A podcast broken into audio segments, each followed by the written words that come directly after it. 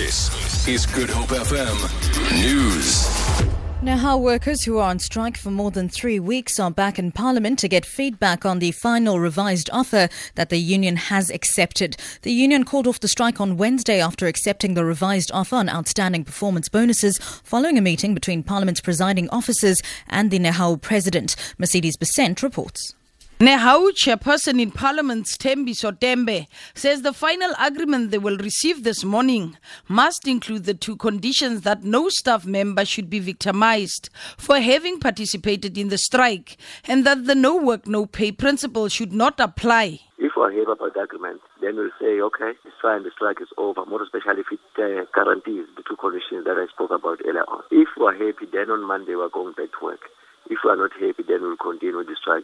If the final breakthrough is made this morning, it will bring an end to an almost one month strike. Mercedes Besent, SABC News, Parliament.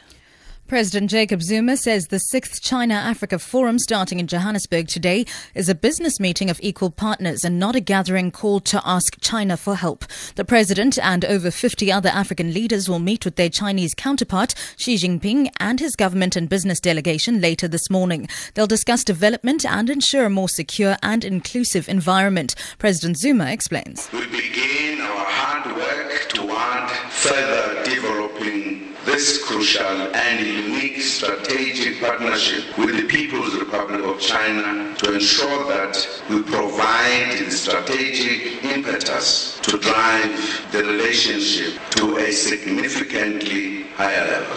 Over the next two days, we will explore the theme of the summit, Africa, China, progressing together, win-win cooperation for common development.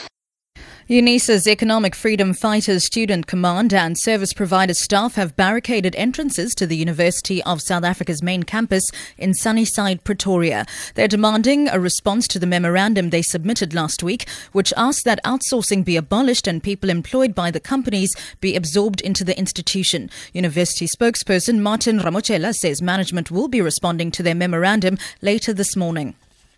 And finally, mobile network MTN says regulators in Nigeria have adjusted the company's multi billion dollar fine upwards again from $3.4 billion to $3.9 billion. On October the 26th, MTN announced that it had been fined $5.6 billion in Nigeria for failing to disconnect up to 5 million unregistered SIM cards in a timely manner. Yesterday, the mobile network said that the Nigerian Communications Commission had cut the fine to $3.4 billion. This morning, MTN told shareholders that the fine had actually not been reduced by 35% as indicated, but actually by 25%. For Good Hope FM News, I'm Sibs Matiela.